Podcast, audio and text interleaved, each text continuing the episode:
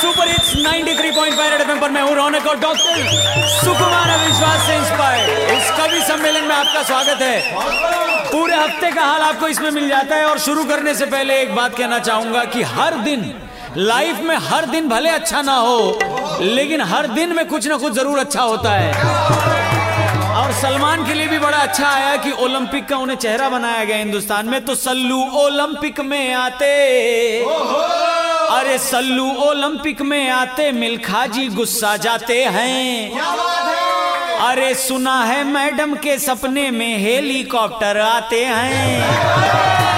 तो बाबा ने मैडम, यानी अपनी मम्मी से कहा कि बचपन में हम छत के ऊपर हेलीकॉप्टर देखकर बाय बाय करते थे। आजकल संसद में लोग हेलीकॉप्टर के नाम पर हाय हाय कर रहे हैं। सल्लू ओलंपिक में आते मिल्खा जी गुस्सा जाते हैं। सुना है मैडम के सपने में हेलीकॉप्टर आते हैं। अरे बोला, एमपी लोगों से गाड़ी छोड़ो और तुम बस कर लो।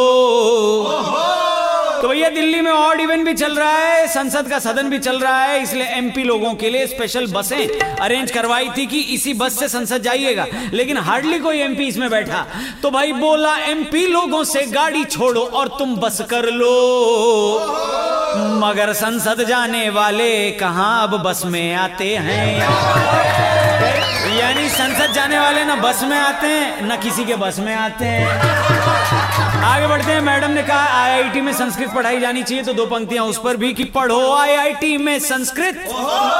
अरे पढ़ो आईआईटी में संस्कृत, कहती मैडम ईरानी हैं। तो एक बच्चे से उन्होंने पूछा, बताओ इंजीनियर को संस्कृत में क्या कहते हैं? बच्चे ने तपाक से पूछा, मैडम, आप बताइए, डिग्री को संस्कृत में क्या कहते हैं?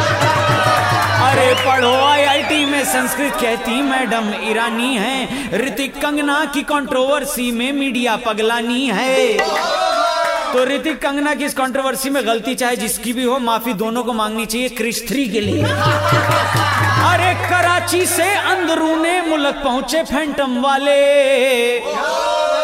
तो कबीर खान जिन्होंने फैंटम फ़िल्म बनाई थी, उनको पाकिस्तान में जूता दिखाया गया एयरपोर्ट पे। हम अपने पड़ोसियों से यही कहना चाहते हैं, भैया, किताब बेचनी होती हो, आप लोग आते हो। एक्टिंग करनी होती है, आप आते हो। गाना गाना होता है, आप आते हो। और बम और गोली चलानी होती है तो आप लोग आते हो। तो अलग कंट्री काय को बनाई? अरे कराची से अंदरूने मुल्क पहुँचे फैंटम वाले।